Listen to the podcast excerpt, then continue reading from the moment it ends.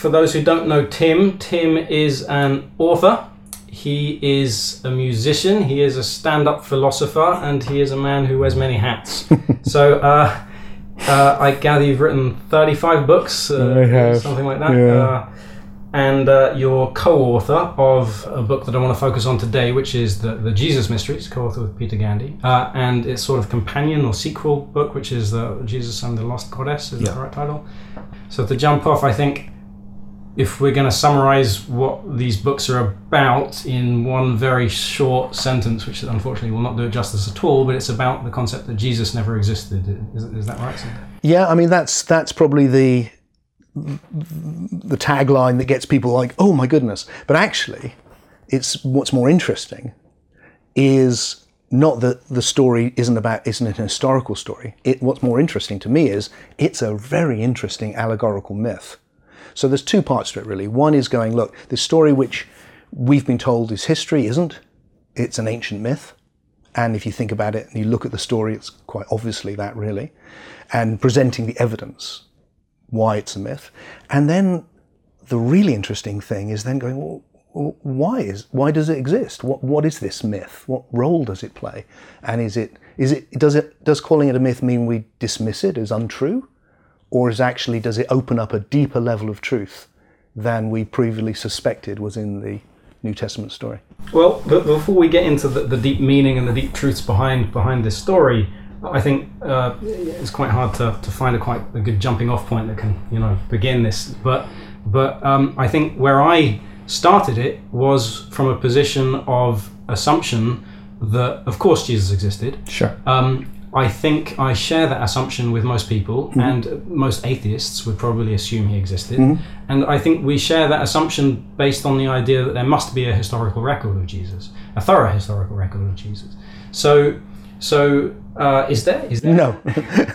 What, what exists? What Uh, Christians say the, is the- the first thing, Luke, I think, is to say, look, uh, look, Peter and I both also assumed that Jesus existed.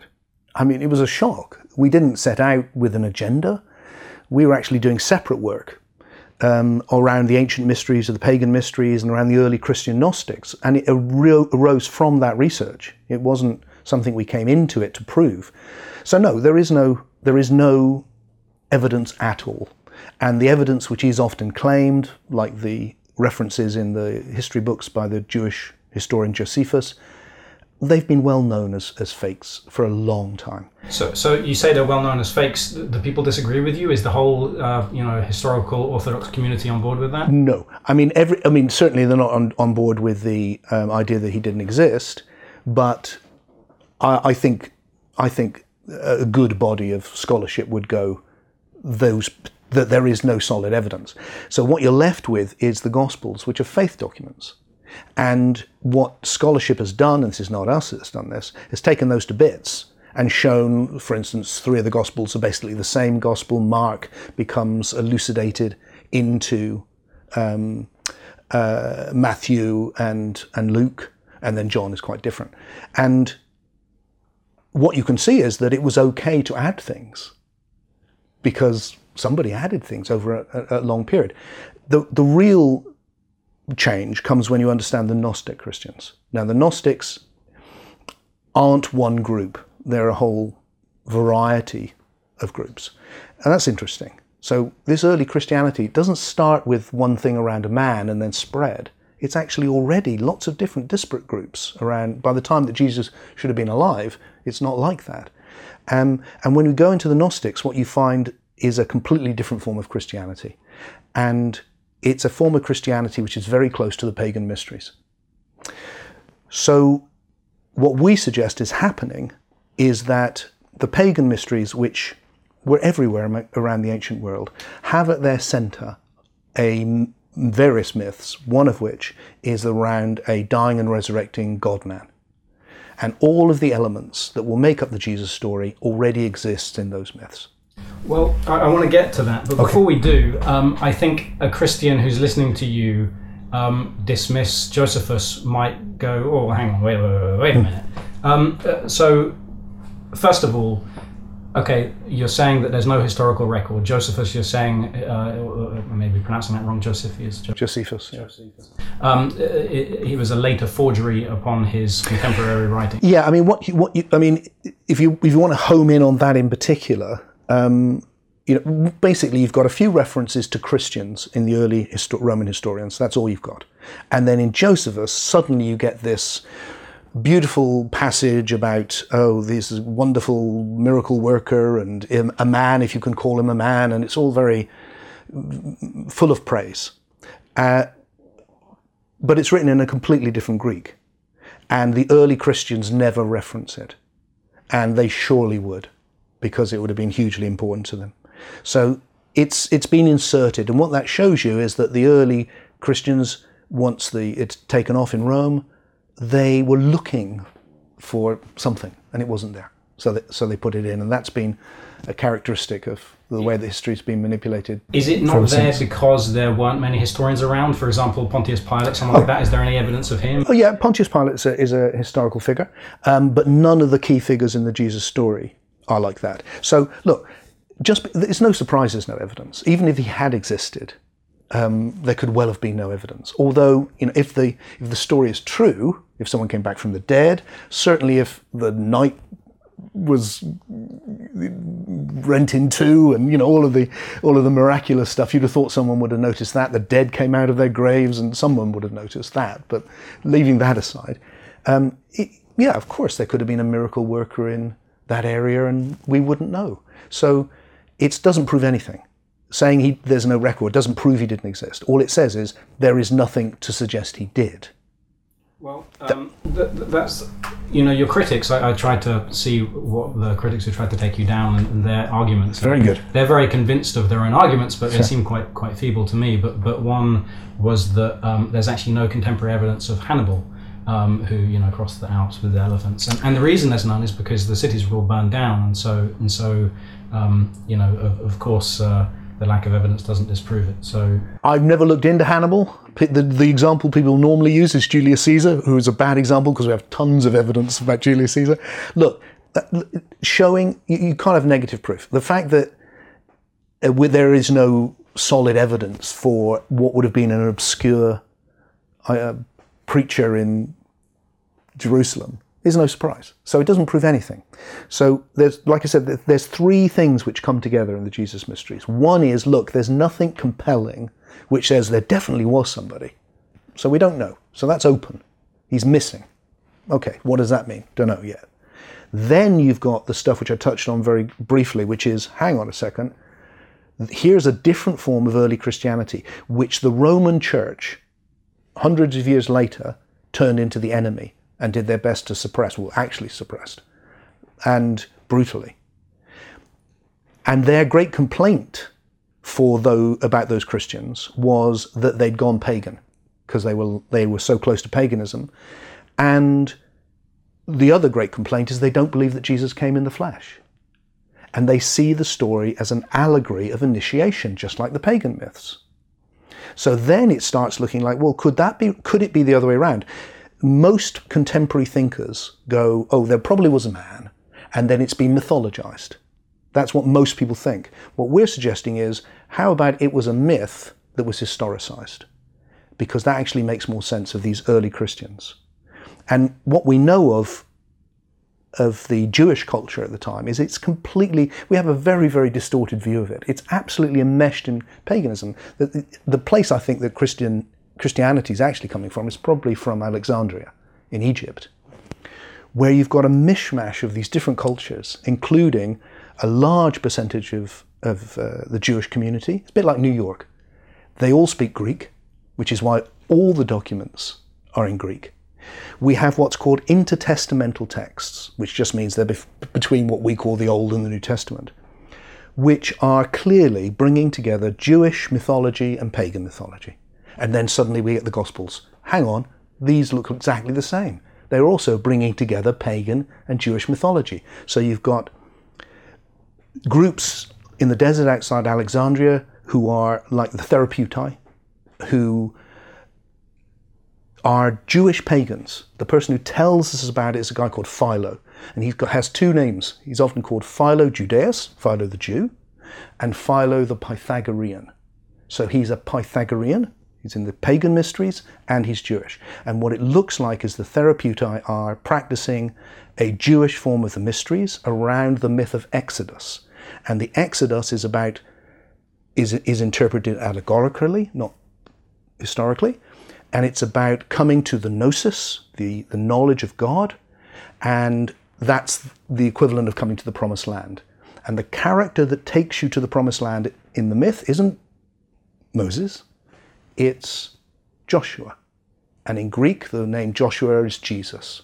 So it's quite possible that they're already practicing the mysteries of Jesus or Joshua for hundreds of years, possibly, long period, before it becomes what we recognize as as the Jesus mysteries, this new thing which emerges. Well, you know, one of the main themes of your book is how this Jesus story is uh, a, a, copy of stories from all of you know, many different places. So, so you mentioned a few names, yeah. um, like a, a Osiris, Dionysus. Uh, who who is the Jesus story copy of? Uh, who, who it's it's not a copy of any one story, um, and I, and if it was, obviously, I, w- people would have noticed that. What it is is it it shares what like Campbell talks about with a myth having the same anatomy, and the the example we use in the book, if you think of uh, West Side Story and Romeo and Juliet, it's like they're completely different, but they're not, are they? They're the same anatomy, the same. They are the same story. So if you look at it, you can see that um, all of those elements, like born in a cave, of a virgin, son of God, 12 disciples, water changes water into wine at a wedding, preaches love, falls foul of the spiritual authorities, is put to death, comes back. You celebrate his life through taking bread and wine.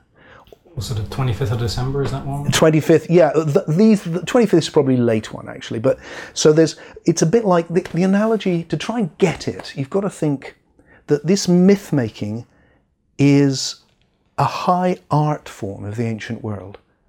So it's a bit like if you looked at sci-fi films with a with a message, The Matrix, say, or uh, one of those movies, you could look at it and go, "Oh, look, they've taken that from that, and they've taken that from that, and they've combined it in a new way." Well, that's what they that's what human beings do. And myth makers were doing the same thing. They're taking well, they're taking that idea from there and this idea from there, and they're weaving it into a new living story.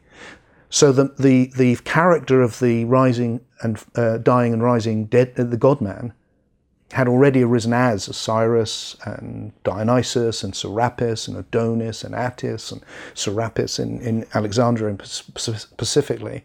And then he becomes Joshua or Jesus. There's also, um, it strikes me some similarity with uh, Quetzalcoatl as well. I know the Mormons consider Quetzalcoatl to be Jesus who went to the Americas.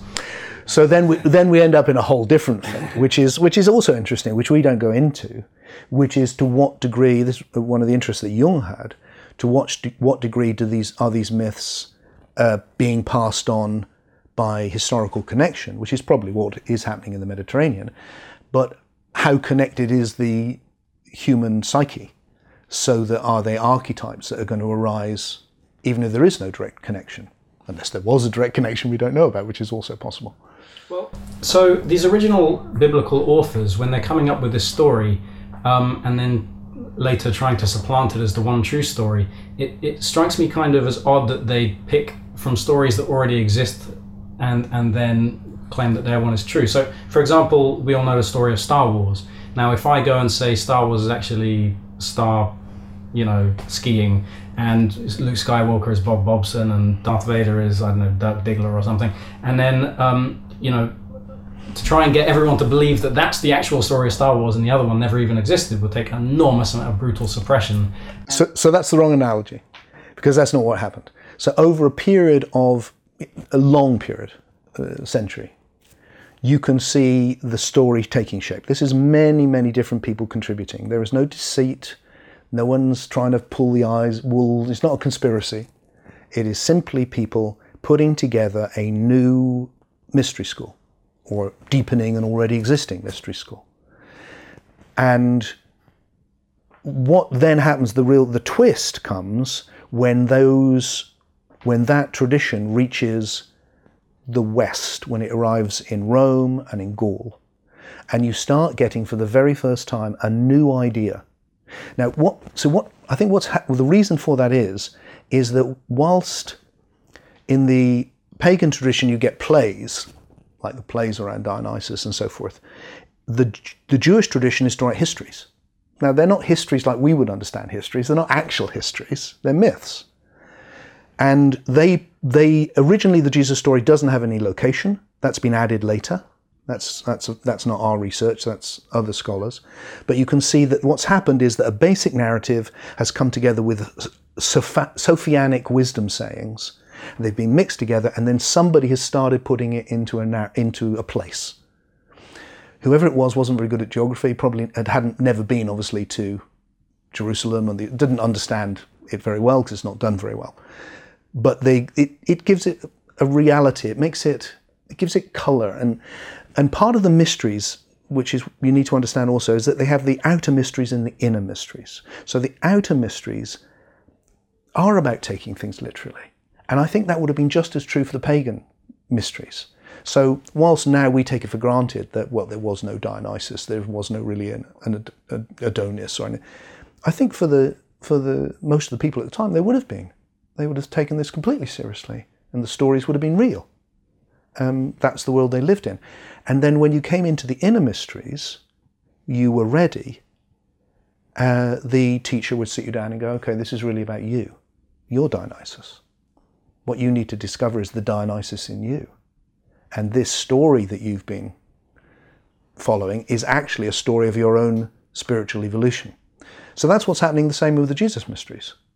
And this is all colour for the outer mysteries. The story has got richness. When it hits the West, they lose the inner mysteries and it becomes literalized. And you get for the first time this really strong claim that, you know, this is only just happened. That's the other thing. All the other stories happen in mythic time. You don't know when they happen. But this was recent, relatively. Um, and the response is interesting because the pagan critics, and we're talking now the second century, start saying, hang on a second, you've just plagiarized our myths. You've just, you're saying the same as us. And the response of Christians like Irenaeus and Justin Martyr, who are the very first who will become Christianity as we now know it, Roman Christianity, their response isn't to deny that, because they can't. Their response is to say, yeah, but yours is just a myth and ours really happened. And that's their selling point. It's, it's like the new age, you know, you, you need a selling point and that's theirs. But how can they say that when so many of the stories are the same? I mean, are they the same? The, the, the, ah, the boy so, in the cave, so the, the light, three shepherds, all of that kind of stuff? I mean, there's most of it. Their, their response is to make a virtue of it. So their whole thing is Jesus came and actually lived this out. And I'll, I'll, people say that to me today. The, the difference is that he actually came and lived out the story. So that they were the ancient myths or the pagan myths were prophecies or something like that. Well, for the Christians, they were diabolical prophecies. The devil. This is a. Uh, this is. I forget to be honest with you, Luke, whether it was Irenaeus or Justin Martyr. I'm pretty sure it was one of them. Might have been Tertullian, who who deals with exactly the issue you're talking about by saying what happened was the devil came spread all these stories so that when Jesus actually came, people would be confused. And that's the it's diabolical mimicry.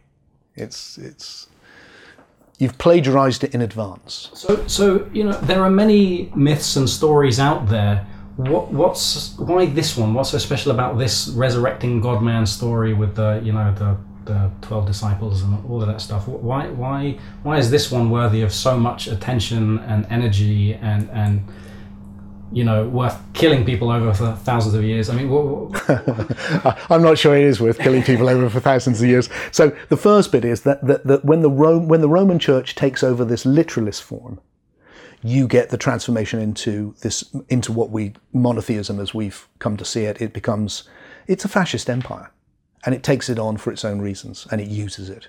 And that's basically the Catholic Church. And then from that, the Protestant Church has come, but it's all the same uh, it's the same books. So we now have, I mean, there were hundreds of Gospels. In fact, one of the complaints the literalists make about the Gnostics is that they say, oh, every, every one of them writes their own Gospel because you, you, don't, you can't prove you're initiated unless you create your own myth. which is kind of sweet. So that's their approach, very different. So we now have many of these through Find at Nag Hammadi. We have a, quite a few Gnostic Gospels, and we can see what they were saying, and it's very different, including their whole cosmology, which involves a Christian goddess, all, of that as well. So the, what we, what you can see there is that there's a completely the, the Roman Church has done is the one that's been fighting about it. That's a different thing, really, or it's it's a corrupted version of what was started off, I think, as a a disparate attempt to explore the mysteries of life by buying some inquisitive minds with big hearts. So you were saying before that these mysteries that, of life they are encoded in this myth. Okay, so why that myth? Okay, so I, I think it that the motifs develop which express certain ideas. So it's a bit like I want you to get these certain ideas, so I build these motifs in. So let's take one you mentioned, twelve disciples. That's a reference to the the zodiac. So a key idea in the ancient world for all of these people is everything is seen in the stars, as above, so below. The movement of the stars is reflected on the earth. And you've got to think, you know, there's this huge display going on above you, and the difference is here, everything's chaotic, but there, everything is ordered. And it follows this order. And then there's one point, the, the pole star, which doesn't move. So that's the Christ or the Dionysus. That's the center. It's your center the whole mystery, you know, the whole one. Just to back up what I was saying earlier, the, the, one of the great lines I love is Paul, who's the earliest Christian writer we have, and an, an Gnostic in my view, the the genuine Paul. There's there's later fake letters of Paul. Um, his whole thing is look, Christianity is about discovering the Christ in you. That's what it is. And that m- myth of the zodiac is going right. So Jesus is the center. That's your that's the Christ in you. And then the movement around the, it's the wheel of suffering. In the East and in the West, it was called the wheel of grief. The Pythagoreans called it the wheel of grief. So you're caught on the wheel of grief in this cycle of suffering, which is reincarnation.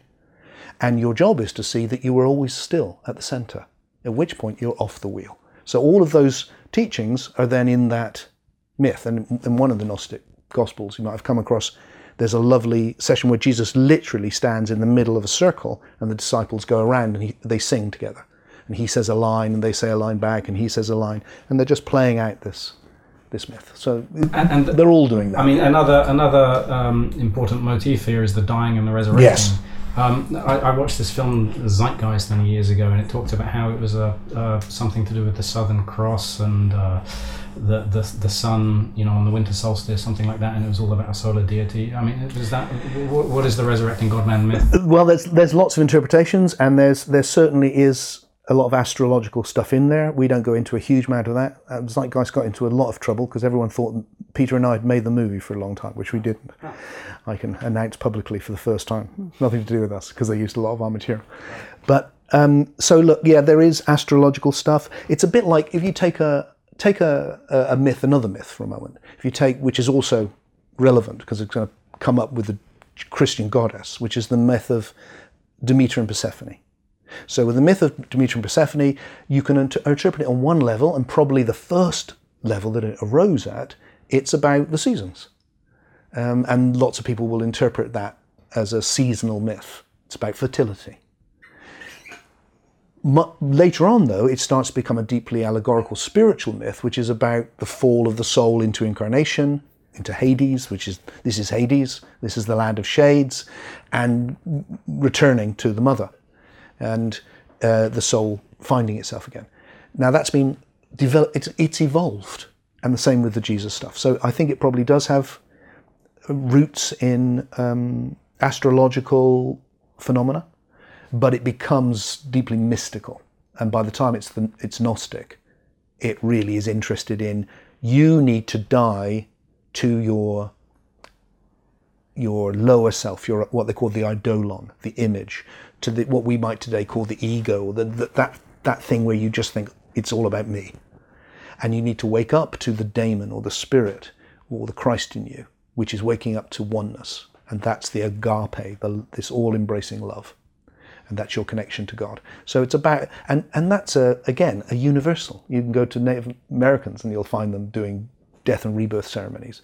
People, human beings have been doing that, I suspect, from Neolithic times. Well, I mean, the, the Jesus myth, though, if it's really trying to teach us to, uh, you know, transcend the ego and become more awake to, to the wider connection uh, between us and everything, um, it seems that the Jesus myth is maybe too sophisticated in terms of it, the way it's encoded these myths, because most people who read it don't get that. They get very simply the literal, you know, translation. It's, that, it's not designed for them to get it. This is the key thing to understand about the ancient world they, they, these are not philosophical teachings. These are mythological motifs. So they're about something which you explore with your initiator. So you can, people like Clement of Alexandria, for instance, will talk about this is the literal meaning, but this is the allegorical meaning. And so it is deliberately there. So the, uh, the outer mysteries relate to the myth of Adam. So Jesus dies for for the for the for the sins of the world, all of those ideas. But once you realize it's about you, you are the one that's fallen. You are the one who's fallen into sin. Sin, a really important word. It means it's hamartia in the Greek. It's it, it, comes from archery and it means to miss the point. So you you miss the, the you miss the the target. That's sin. And uh, metanoia is, is what gets translated repentance, which means a change of heart or a change of direction.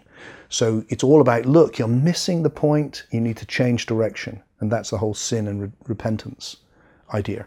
And the, the myths are, are, are, are your way to understand what that might mean. So the big one, which, where it's all going, there's lots of teachings about love in there, and you know, really, actually, I mean, full on teachings about love. And where it's going to go to is a mystical death and resurrection. Uh, and it is a resurrection.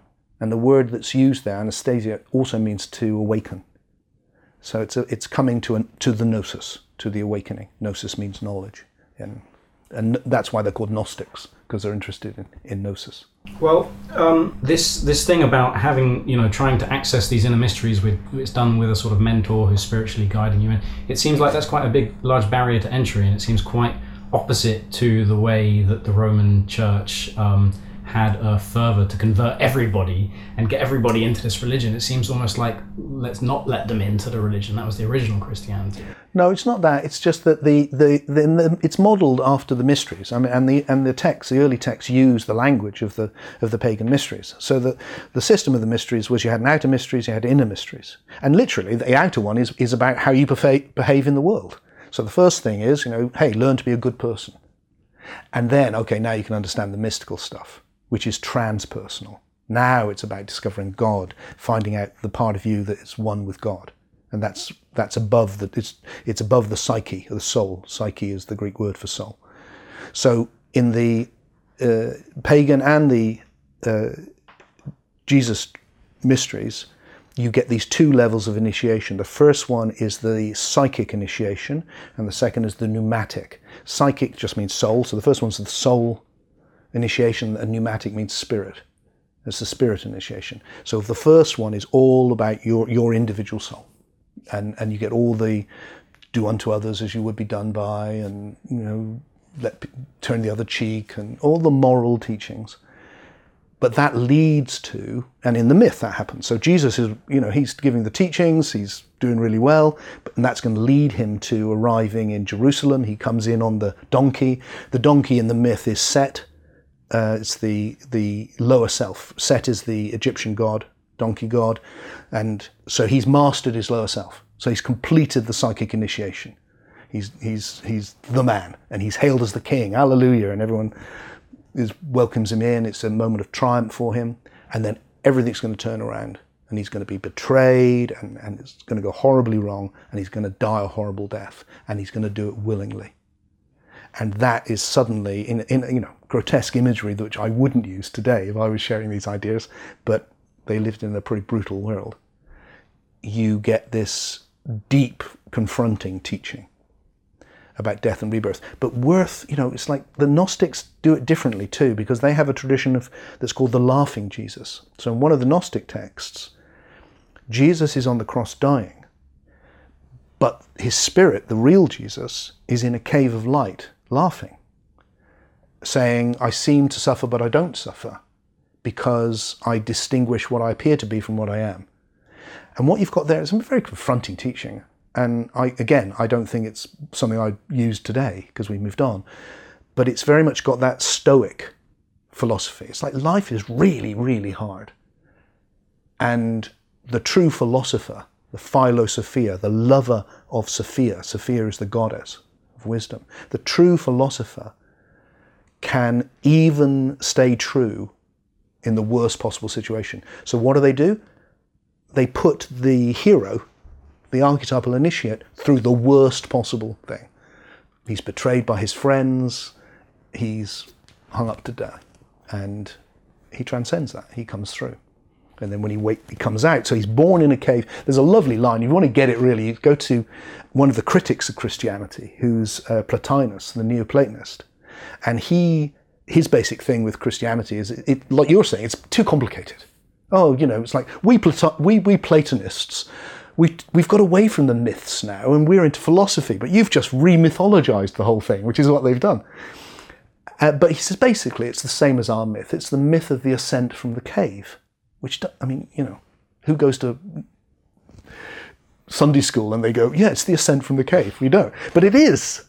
It's actually the movement from the cave at the beginning who he's born in. Uh, we, we got stable, but it's a cave. And the cave at the end, where he resurrects and it's empty. And that, that is the myth. And the, the, the cave, to anyone in the ancient world, you'd know that the cave is Plato's cave, or really Pythagoras' cave, which is the universe. So you, you're born into the universe, and then he ascends from the universe. And in one of his letters, Paul says he's conquered the cosmos. He's come out. So, I mean, what you're describing sounds to me a bit like the gnosis. I mean, so so the the this whole Jesus myth, we have two takes on it. We've got the Roman Christian take and the Gnostic take. And the, yeah. the Roman Christian take is that um, Jesus is our salvation. It's all about salvation, and we get our salvation through believing in Him. Yeah. And then we go to heaven, and everything's great. And yeah. the Gnostic myth seems to be that we have to have gnosis, and by that way we're saved. Um, but you know, with it being too complicated, of course, billions of Christians through history have never got that. They've never got the gnosis side of things. So, um, is that is that the, the, the, essential gnosis? Is that is that what we've all been searching for? You know, this this word gnosis is new to a lot of people. I think. Yeah. I guess yes, it means knowledge or, or wisdom or whatever. Um, but but is that basically it? That you are Jesus and you are going through this uh, story of life that's sometimes hard and sometimes challenging, and ultimately you've got to transcend ego. I mean, is that it? Look, I think I think the I think the the, the version of Christianity which is still around today has had a, a huge. It's done horrible things, mainly through organized religion, but individually, it's created most of what is good in Western culture. It, it's been and still today it, it opens people's hearts, people find meaning. It's a beautiful thing. Anything, you know, is there, is there a greater line ever written than love your enemies? What a thing to say. I mean, love your enemies is right at the center of the religion which has dominated our culture. So, of course, everything that's best has come from it. So, that's all good. It's just only the outer mysteries. And the reason that a lot of people in my generation went to India went looking for spirituality is they still had the inner mysteries. But we had them originally. I just didn't know that.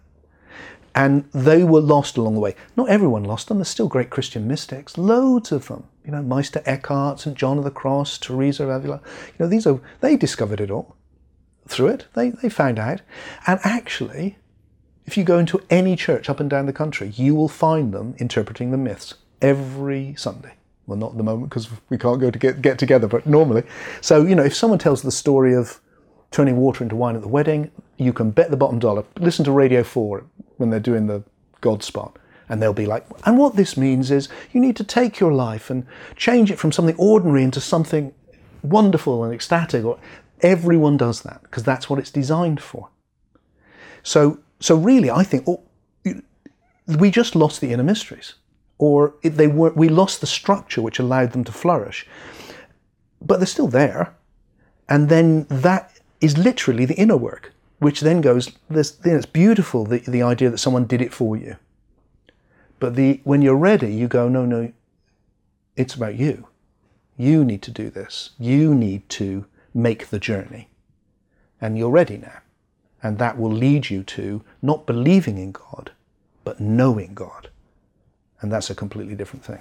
Well, I'd like to, to, to go into how to really do that yourself, but, but before we do, um, uh, there's you know, there's so much information about the, the, Gnostics and, and, and this kind of alternative view to this whole uh, uh, Christian myth. Well, uh, alternative. I don't know if it's alternative. I suppose it's just a deeper view of the, of the myth. But but um, they they have a very contrasting view um, in some ways. So, so as I understand it, they they believed that this whole idea of God, you know, Yahweh presented in the Bible, was actually a bad guy. Am, am I right about that? Like, so, for example, the, the, yes, are. the, the Garden of Eden story with, um, you know, he wants he, he lies to them. He says they're going to die, and then don't eat the tree of knowledge, and the snake is a good guy. I mean, uh, what's what's going on there? Is is is the Christian God a good guy or a bad guy according to the Gnostics? Or? The Christian God is a good guy, but Yahweh is not a good guy um, at least for some of the Gnostics, quite a few. So they're wrestling.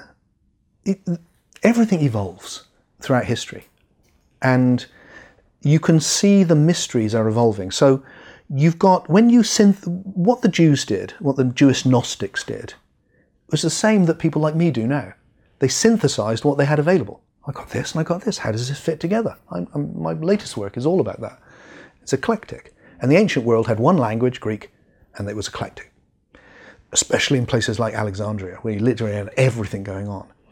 So you've got a problem now. How do you fit together your texts with this new information or this other information which you want to integrate? And one way they did that was to look at it and, and think, well, they were after the God of Plato, the one, the good, Yahweh's not that. He's a jealous, jealous God. He, he, he, he's a punishing God. He's a, and they're also having an experience of life uh, that life is hard. I mean, life is entails for us now, but then, I mean, really, really full of suffering constantly all the time. Even when things are great, I'm sure Bill Gates suffers. I, absolutely, and and you can imagine. I mean, maybe we can't imagine what it was like to live in the ancient world, where life was cheap, and you know, there were no dentists. You know, it's like sent suffering everywhere. So they saw this as flawed. Now I don't myself, but at that point in history, they did, and so they looked at Yahweh. In fact, they took not just Yahweh, but they took all of the heroes of the Old Testament and turned them into villains. And the people who stood up to them were the Gnostic heroes. So the snake was Jesus trying to, because they want them to take the the the, the apple of, of knowledge of knowing good and evil. So, so in their view, is is the, this world a creation of God, or is it a creation of of, of uh, Yahweh? Of okay, so they have a complex um, metaphysics of emanation, which starts with the true God, and then in a way very much like Kabbalah, which all, Kabbalah is really like what happened to Jewish Gnosticism that didn't didn't become Christianity. They're very similar, I think, to the Jewish Gnosticism uh, splits, and uh, but you get the same idea of this emanation, and so things split into pairs, syzygies they're called, and it kind of falls down from the pristine into the base.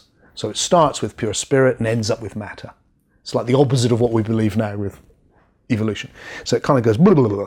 And the last uh, bit that creates the world in their metaphysical mythology is done by uh, Sophia, the goddess Sophia, has a child who is Yahweh or the demiurge or the creator, and he is full of himself and thinks he can create a world and messes it up.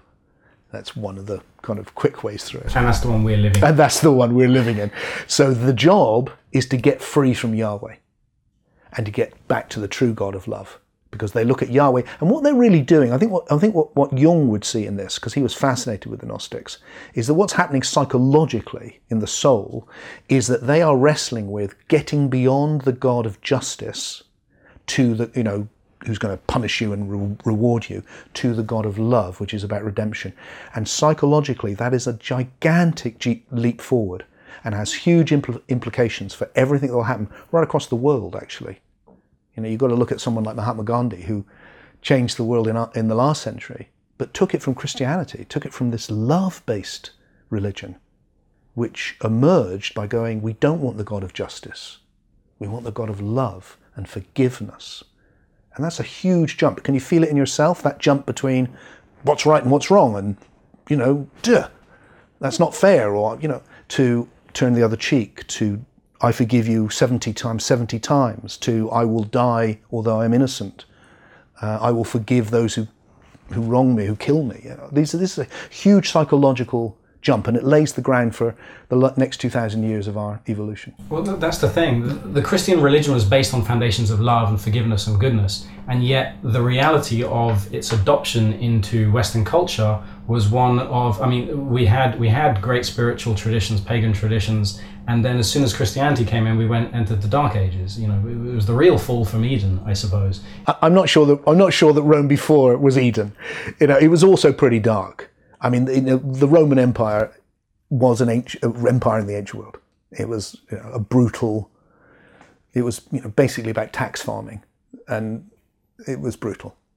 Uh, but it, it, through quirks of history, I think in many ways. I mean, it, the, the, the religion of the empire almost became Mithraism, which is a different version from Persia.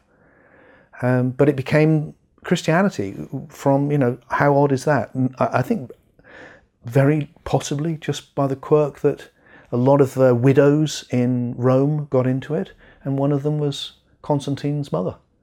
And he was looking for a religion to unite the empire, and he was looking to impose it now. He needed unity at all costs, and literally, you know, got together the Council of Nicaea and forced unity.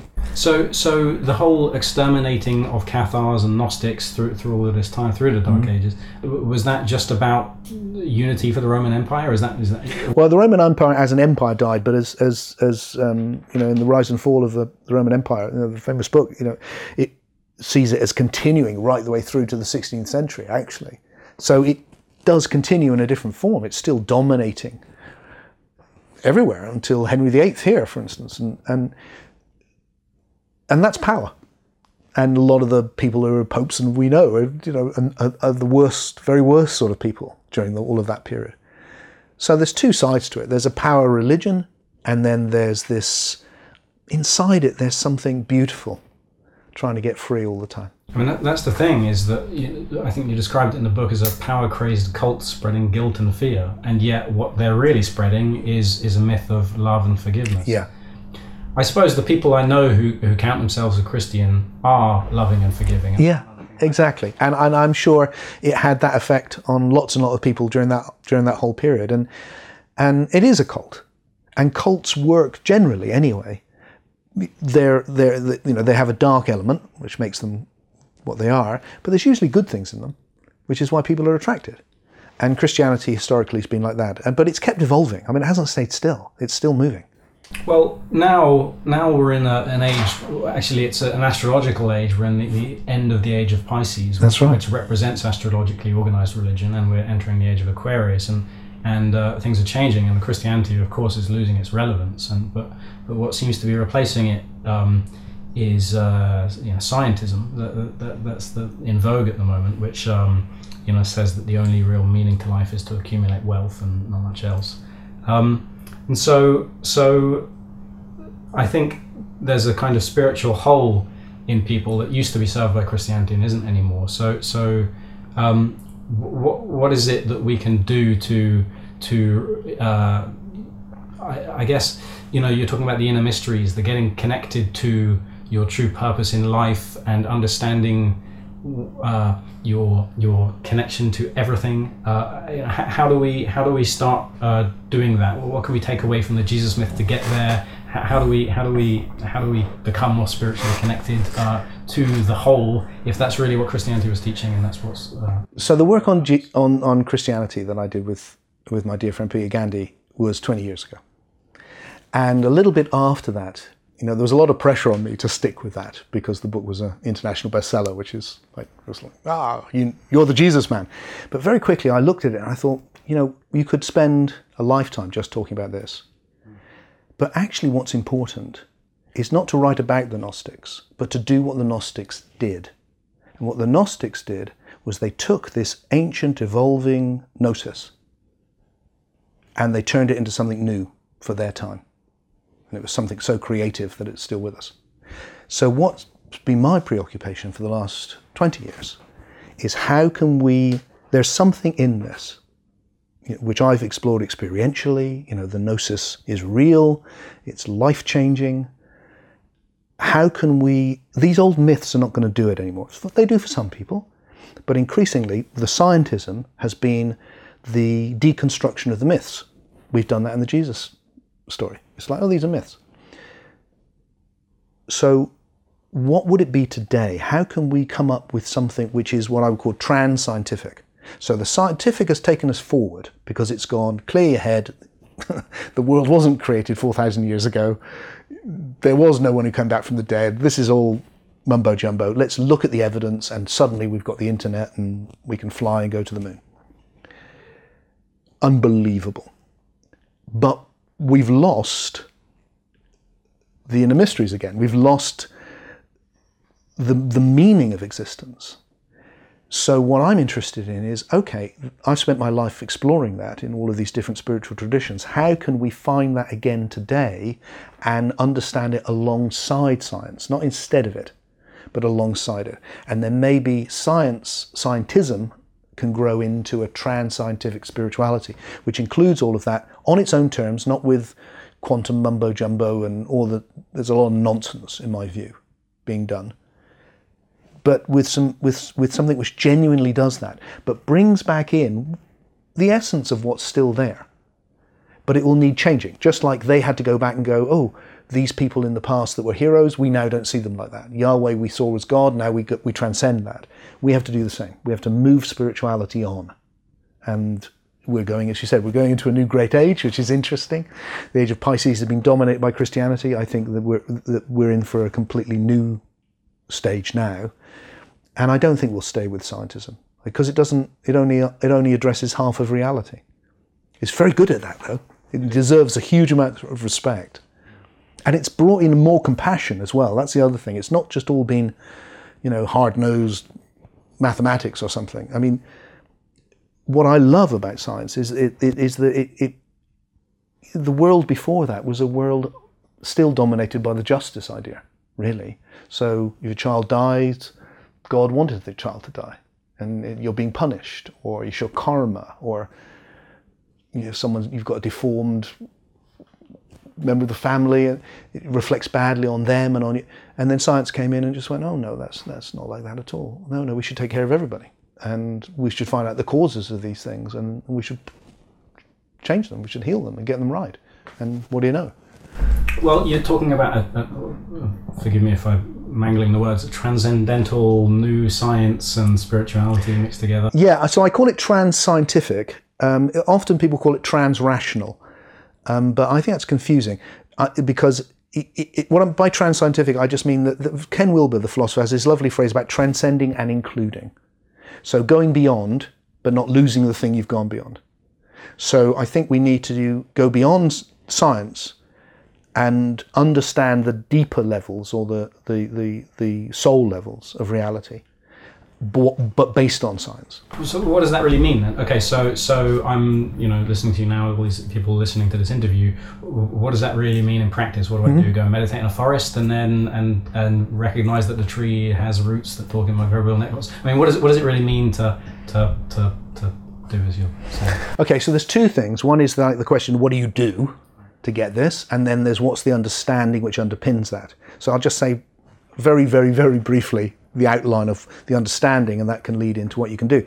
So the big change, the the big idea, I think, in science was is less than hundred years old, which is we are the universe isn't a thing; it's a process. Monumental idea. Everything has evolved. We're in a 14 billion year process of evolution I mean, it's just a huge idea, and everything seems to bear it out. This turns around the ancient spiritual idea. The spiritual idea is it's all perfect, and then we fall down into this shithole, and we need to get out. This idea is no, no, no. It's been slowly evolving, and that's why it was bad, and now it's getting better, and we must. We are that process, and that process has gone from uh, the development of the material world to, uh, on this particular planet at least, the evolution of life from the simplest of form to the massive ecologies we have today, including human beings. And then in the human form and some other forms as well, you've got the development of the psyche. Now, the word psyche is the ancient word that the Gnostics used. They were all their teachings were about the psyche. It means soul. So the process of evolution, it's not controversial, has gone from matter to the soul. That's a, every scientist would agree with that. in, in, what way? You mean we started with a big bang and had an element of hydrogen, it turned into humans yeah. that have souls? I mean, well, yeah, well, that's exactly what's happened. You know, I mean, now how you understand the psyche, of course, that's up for grabs. But what we've got is that the story that science tells is exactly that. You know, 13.8 billion years ago, there was nothing but hydrogen and a bit of helium. Now it's having a conversation about itself right now. That's what's happened. We are the universe having a conversation about what the hell the universe is. We're trying to discover who we are. That's huge. So then, and then what I think what, what science does is it cuts it off at biology because it is often based on a reductionist idea that what really exists is what you can measure with the senses. Whereas clearly what exists is greater than that, because the very idea that expresses that belief, you can't see it with the senses. You can't see E equals mc squared with the senses. These are ideas. Ideas exist. And ideas are not made of matter. Have a look. You're experiencing them right now in the psyche. Everyone is. So, what I'm saying to science is don't stop. There's a whole imaginal level of reality which has evolved. And the imaginal level of reality is the very thing that spirituality has always been concerned with from earliest shamanic times. And we can re understand that body of spiritual knowledge in a new way as part of one evolutionary process. And then with spirituality, I'm saying, don't imagine that that existed forever. It's evolved. Everything has evolved. And then to, to, to go right back to the beginning and just go, so one of the things, again, you see this in Gnosticism, they have this idea of the pneuma, the spirit. Uh, spirit means essence, essence, esse, to be. It's Latin. It's being. And I look at the, that's, that's what we're discovering, our being. And then I look at the evolutionary story and I go, well, if all of this is evolving qualities, if, if, if, if, if it's happening now, every moment is new, new, new, new, new. It's one flow of evolution which has taken us from hydrogen to you and me. What's the simplest quality that it's, that it's come from? And I think, well, what's the quality that everything has? It has the quality of being. So maybe we can understand this thing that we're in right now in a new Gnostic way as the evolution of being, being in a process of becoming, to use words that Plato used. So that being is the essence or the spirit which is becoming everything. So that if we then become conscious of our being, which is the, what Gnosticism has always been about, you discover, oh, my being is the same being as the universe. And that's the essence of Gnosticism. You discover that your spirit is one with the spirit. Or in, indeed in the East, your Atman is one with Brahman. It's the same teaching everywhere. But then what do you do with that? Okay, so so I'm not a separate individual Luke. I am part of the totality and we are one spirit altogether. Okay, great. So so what? What does that change? What do I do? How, how do I? How does that change the way I live my life? What do I do? Well, I think it changes just about everything, um, in my experience. So the first thing is, it's not just a kind of like, oh, okay, hmm, that's an interesting idea. If you go into it, it's a full-on experience. That's why it's the gnosis. You know something. And it's also agape, it's love.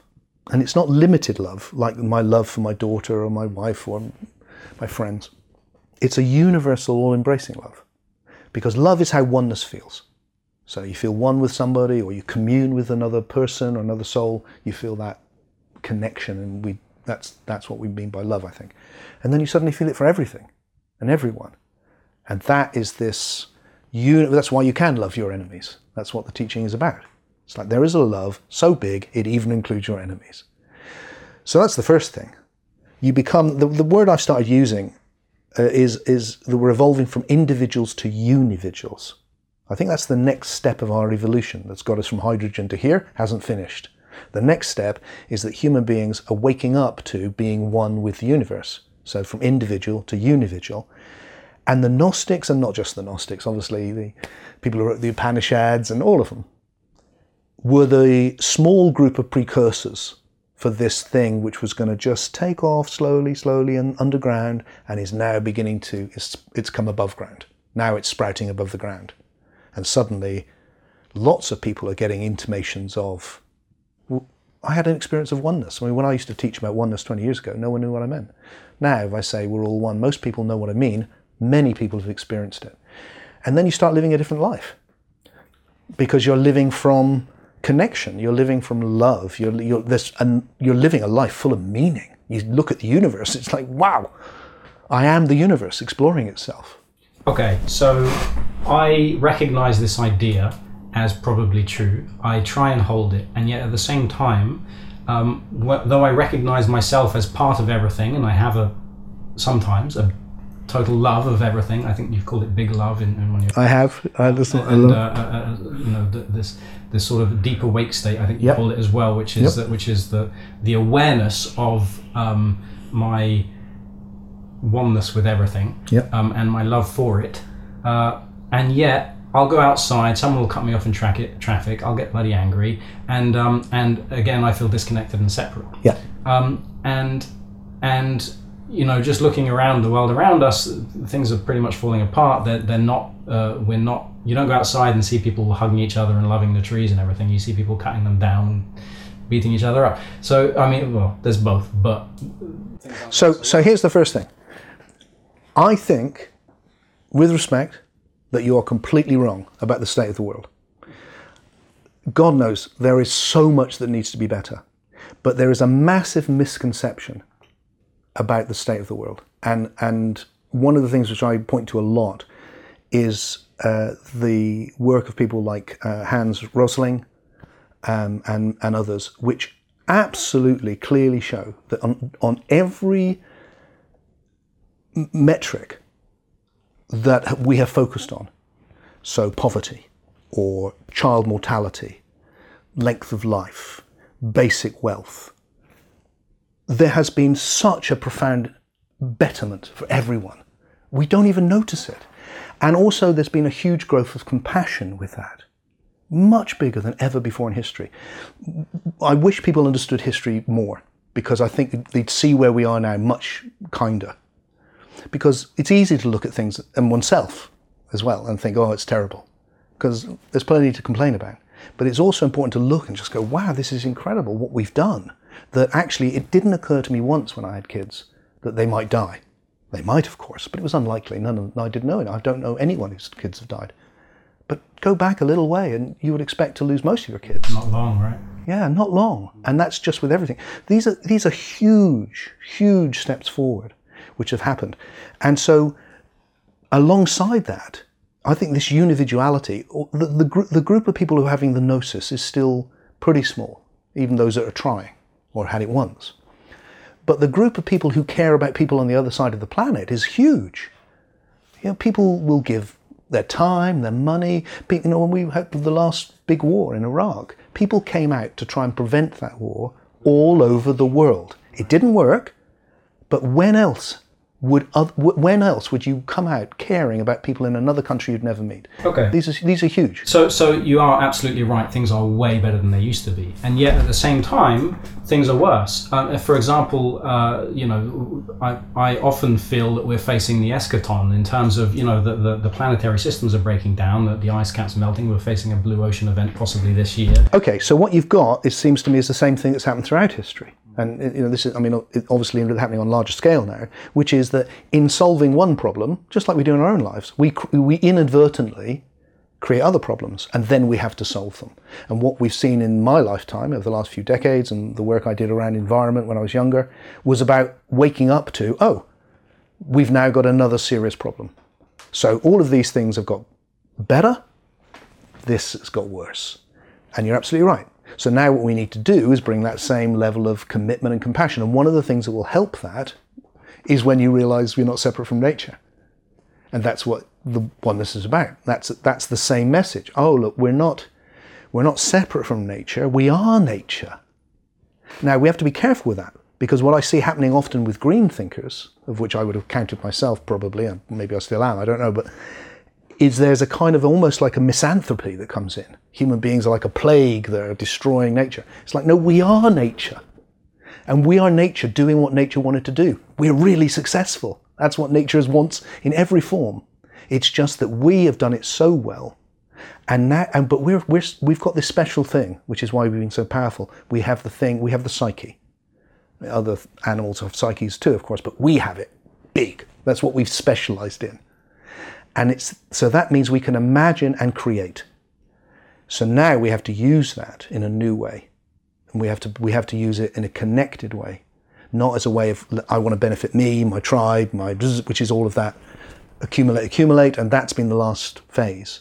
Now we need to transcend that and, and have a completely come from, uh, we need to find the, the connection and the love that comes from it. And then we need to find new wisdom. And we're doing that. We are doing that. It's happening. We need to do it fast but we, it's happening. Well, that's the thing. We do need to do it fast. So, so okay, absolutely, we want Trump and everyone, Boris Johnson, all these people have transcendental experiences and realize their deep connection to the planet and, and make everything better. But that's that's that's later. In the meantime, how do we do that ourselves? how, how, do you how do you get to this state of deep awake? This this state of uh, yeah. uh, individual. Um, unividual. Unividual, sorry. That's all right. It's a new word. How, how do we get to this state of unividuality?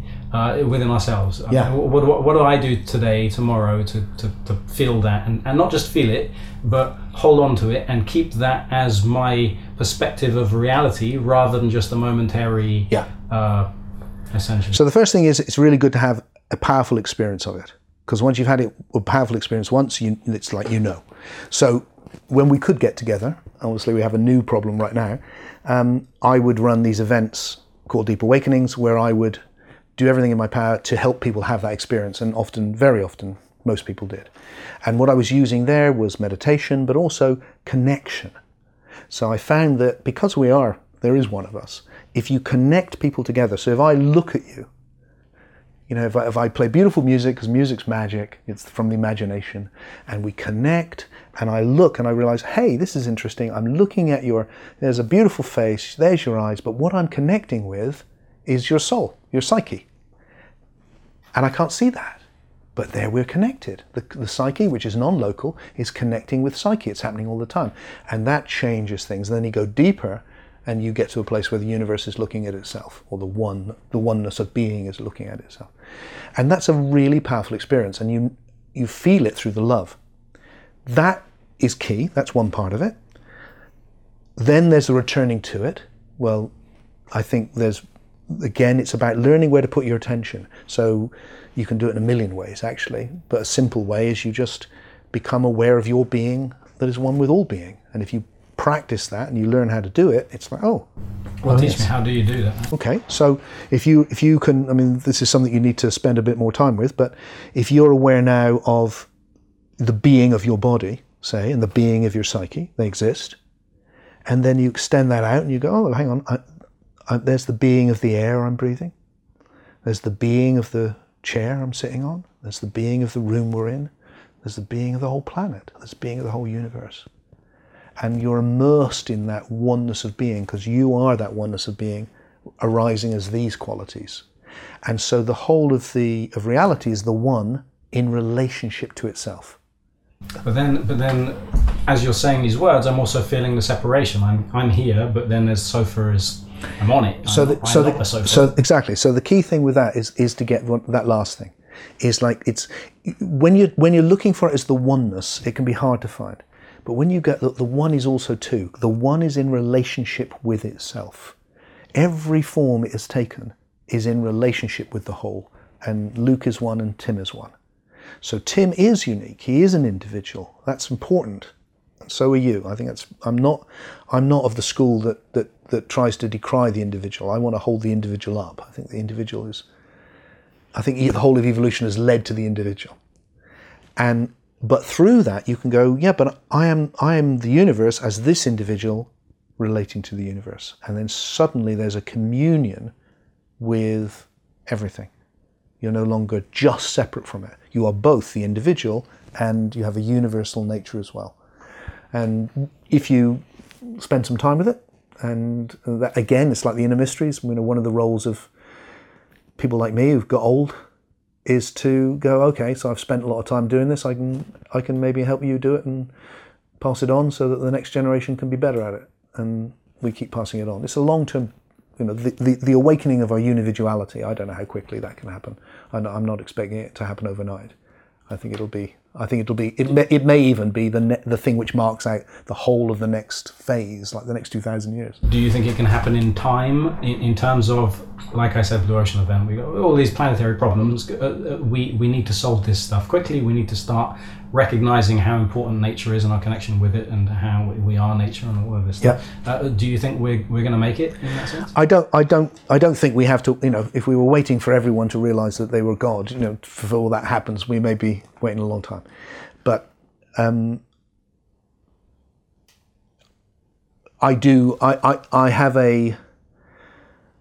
I have an evolutionary optimism because we've come this far, and because we are very smart, and that there's a lot of goodness in the world.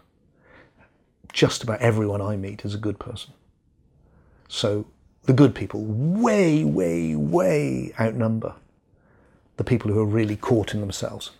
But the people who are really caught in themselves can do a lot of damage. Um, and we can all do a lot of damage when we're unconscious in a system. So we need to, what we need to do is empower each other. So really, it's not about like, can we arrive at this thing and then we'll solve it? It's more like, can we understand what we're in? And I mean, even just, can we wake up and just not be like this? Like, can we actually look? You know, it goes on forever in every direction. It's, you're alive. Uh, and only for a short time. So, what really matters? And what is it for you that really matters? What's your contribution to this big adventure? And how can you evolve? And not expecting yourself to remember all the time or be perfect, because things which are perfect don't evolve. It's only things which are imperfect that evolve. So we so to actually enter into an evolutionary journey, which includes waking up to oneness and the love that comes from it, and then bringing that into the world in whatever unique way, like what you're doing, or the things I try to do with books, or whatever it is. But you know, one, one question that strikes me is is is uh, you know what we're doing here is essentially we're trying to be happy, and um, are we? Are we? I, I'm not trying to be happy. I like being happy.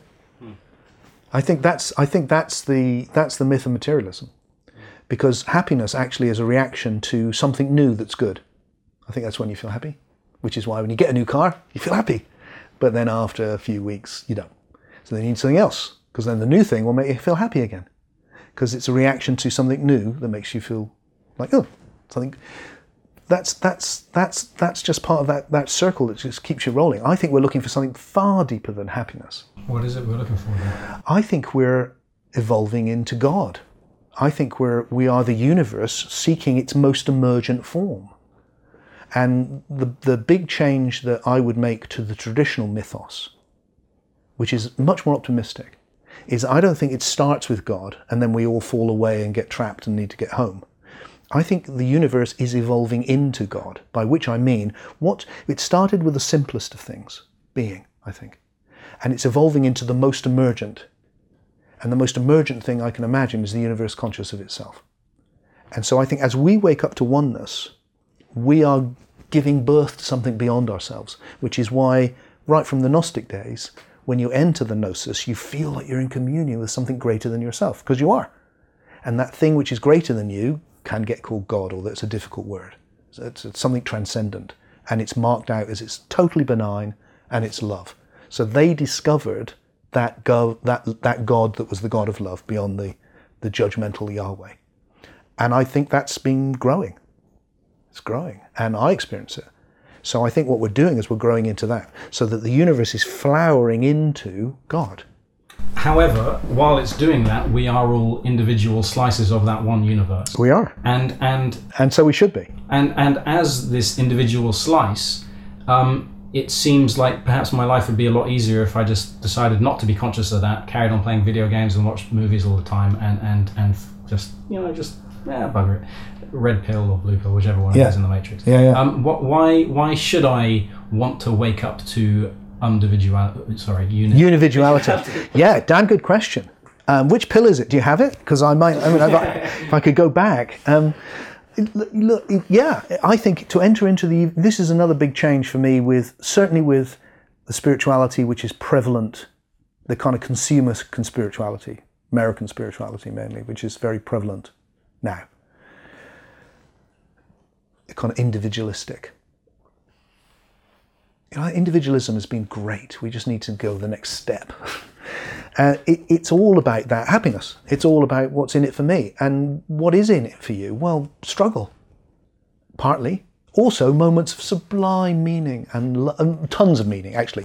The meaning is what exists in both the struggle and the sublime moments of the love and the awakening. And you, you feel touched by the numinous God comes and lifts you up, and, it's, and then you're not. And then it's like you're working on yourself or you're working on changing the world in some way or bringing something into the world. And I mean, I know with what I do, which is around ideas and philosophy, trying to get to the fundamentals, it's really hard. And there's long periods where I feel quite lost, where it can feel like it's all falling to bits on me and then bang, it takes off again. And but I've got old enough now to know that process, and I just go, okay, I want this. I want. I, I don't want that spirituality which marks out the previous period, which is about escape. This is a bad place, escape. And the way to escape is to get rid of your humanity. Don't have desires, don't feel anything.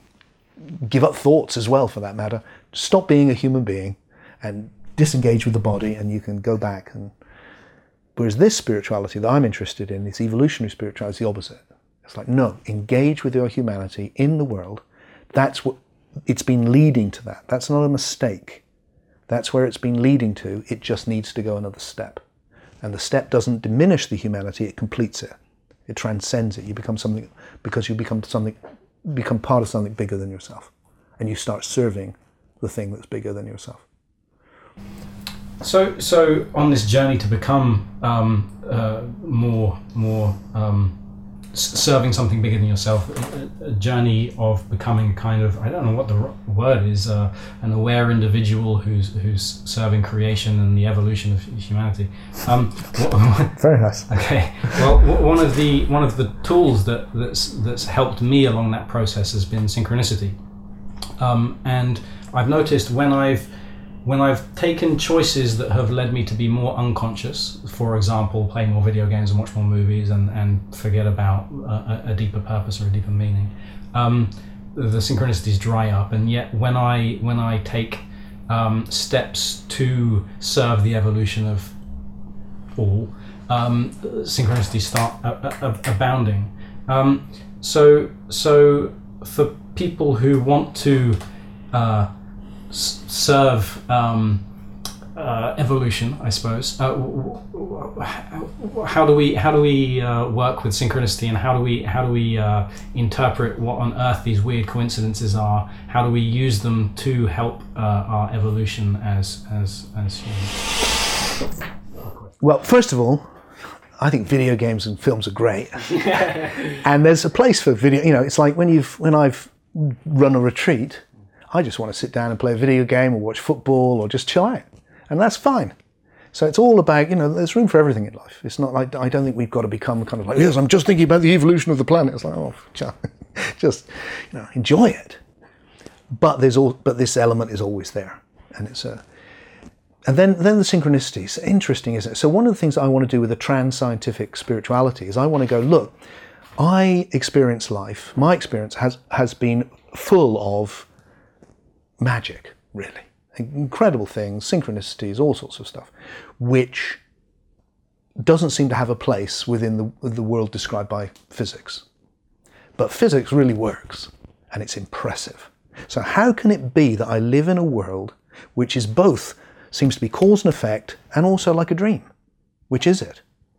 And my sense is it's both.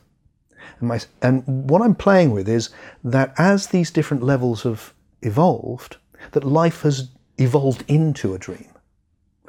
And that's what I'm experiencing now. So I look at this level of the psyche and it's, it's a dream. And I look at this level and it's physics. I drop something, it's going to fall. And they're all coexisting.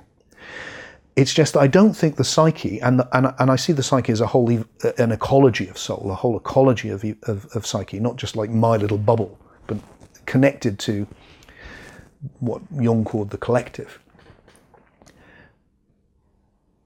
I think that world is one which is held together by meaning and narrative. It's a story. So the universe has evolved into a story, like a video game. It's like on the basis of the video game, it's ones and zeros, but by the time you're playing it, it's a story. And like the whole universe is like that. You come back to the basics, it's pretty, pretty, you know, it's ones and zeros, literally, actually. And then you come up and, oh, it's what happened here. The first thing we did, we explored the story of Tim and Luke. Oh, how's your story? Oh, nice. To, tell me about your story. And that's where that's what we are. We're stories. So my the hypothesis that I'm playing with is that that level of narrative influences the world. It's two way. It's not just a, the real world is physics and that's kind of some peripheral epiphenomena. No, it's the more emergent level of reality. It's the most emergent level of reality. And it's affecting the story. And that the different levels interact all the time. They're interacting now. You know, I'm going to use the power of the soul to lift my hand. Look, I just intended it. I don't know how I did that. I just said lift it, and it did. It's happening all the time. I'm, you know, I'm thinking ideas, and I'm making. I don't know what. I'm, God knows what I'm doing with my mouth to make these funny noises, but it works. And that that's a general thing, so that it's so that life is can become that when that becomes dominant, life becomes very dreamlike, and suddenly you're in oh you're in a numinous experience, and then it becomes quite cause and effect, and it's kind of mundane, and then and that's that's actually reality, and the big jump and why I think you know when I, I did a TED talk in in um, America last year, and I ended with this idea that I think a new understanding is coming, this trans scientific understanding coming. And when it comes, it's going to have as big, perhaps a bigger impact as the scientific story did three, four hundred years ago. And look how big that's been. Because what it's going to do is it's going to go all of those things the nature of the soul, what happens in psychedelics, life after death, uh, synchronicity, what I call narrativity. That's for real. That's actually nature of reality. And we should understand that in the same way that we understand physics. It's all part of one thing. And when we get that, you know, everything changes. So this trans science trans scientific. It's a, so. It, I mean, it's, uh, what I call the philosophy is actually unividualism because that's what it's for. But I describe it as trans scientific just because it wants to transcend and include science but a trans-scientific spirituality that brings the two together. So before we're there, before we're at this unividuality, uh, yeah. right now we have. Uh, I know you take issue with this, but a divided world. Um, you know, we, we have. Uh, we oh, have, in some ways, that's right. Um, and and you know there are problems. You look on the news; it's full of bloody problems all the time. Um, so so uh, for those who want a, a better world that's transcended um, this this individuality yeah. uh, that, that that dreams of a world where we we assume our role as guardian caretakers of the planet and yeah. we, we see ourselves as and all of us are awakened to our unividuality how how do we what do we do to bring this about how do we how do we what's you know this final message how can we as individuals make this happen now how do we how do we create this heaven on earth uh, this this eden this this uh, um, this united spirit of humanity. Um, well, I mean, uh, uh, wanting to sound like I'm just saying completely obvious things, although probably I am, we need to wake the hell up. And then we need to support each other in doing that. We need to endorse each other's individuality and, and support the growth into individuality. And we need to engage. And that means finding the love. That's the, that's the, that's the oneness. That's where we come from. But the love's not enough. As much as I want, you know, that was the 60s thing. I grew up with that. All you need is love. I loved that. Beautiful. If only it were true. But it's not. Actually, you need wisdom. And I see love and wisdom as coming together. Love, wisdom, like one thing. Because, you know, even in one's own life, you know, my, my dad was a great guy, but he was an alcoholic. So I loved him. Uh, but how to love him was really hard. Because what was that? How did I express my love for him? Sometimes I expressed my love for him, it didn't harm. So I had to learn to be really quite tough because I loved him. I've seen the same in a different way with my kids. You know, when you bring up kids, you have to you, you have to love so much that they'll hate you. So wisdom is what we need. And we need to find that wisdom in each other. So we, we, we need to gather together people of benign intent. And that is what I mean by a unividual. Good people. Well, not even good people, just people who aspire to be good people, who really aspire to be good people. We need to gather those people together and we need to, from that love, we need to think very, very carefully. And we need to find the wisdom that allows us to um, make the next step. And, in, and, and, and part of that is to be willing to be critical of each other as well. It's not, it's not about being nice. It's about being trusting each other enough that we can really push these things. Because I think we, we, can, we can make mistakes as well. You know, we can, you know, like you said, the news is always full of bad news because that's the nature of the news you know, for every time you hear that some terrible thing has happened, uh, someone died on a, a policeman killed this, but the rest of the time, none of that's happened. Bill Bill Hicks had great pieces about that. You know, the, the news never talks about the guy taking LSD and realizing his. Uh, you know. Yeah, one of my one of my heroes for that reason. Exactly. So we need to be we need to be canny, um, and we need to to support each other and, and, and, and we need to have confidence as well. The, the whole point for me about looking back and going, hang on,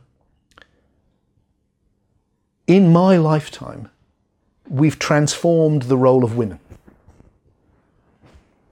Never been seen before in history, in a few decades. Um, we've changed our attitudes towards sexuality, towards uh, homosexuality, all sorts of things in no, no time at all. It, these things are unprecedented. If we can do that, we can do this. It, we just need to focus on it. We just need to, the, the, the ability, our consciousness, our we are the universe. And if we can f- harness that creativity that's got us from hydrogen to here, we can solve this problem. We really, really can. And there's also a sense that the thing we're growing into, that narrativity that makes synchronicity happen, dream, and also what I call God, because I don't know what other word to use, although it's a dangerous word, that benign thing which is like calling us. You know, it, there's there, the universe wants us to solve this. Of course it does. That doesn't mean we will. I'm not, I'm not going, it'll be fine. It's, well, I don't think that.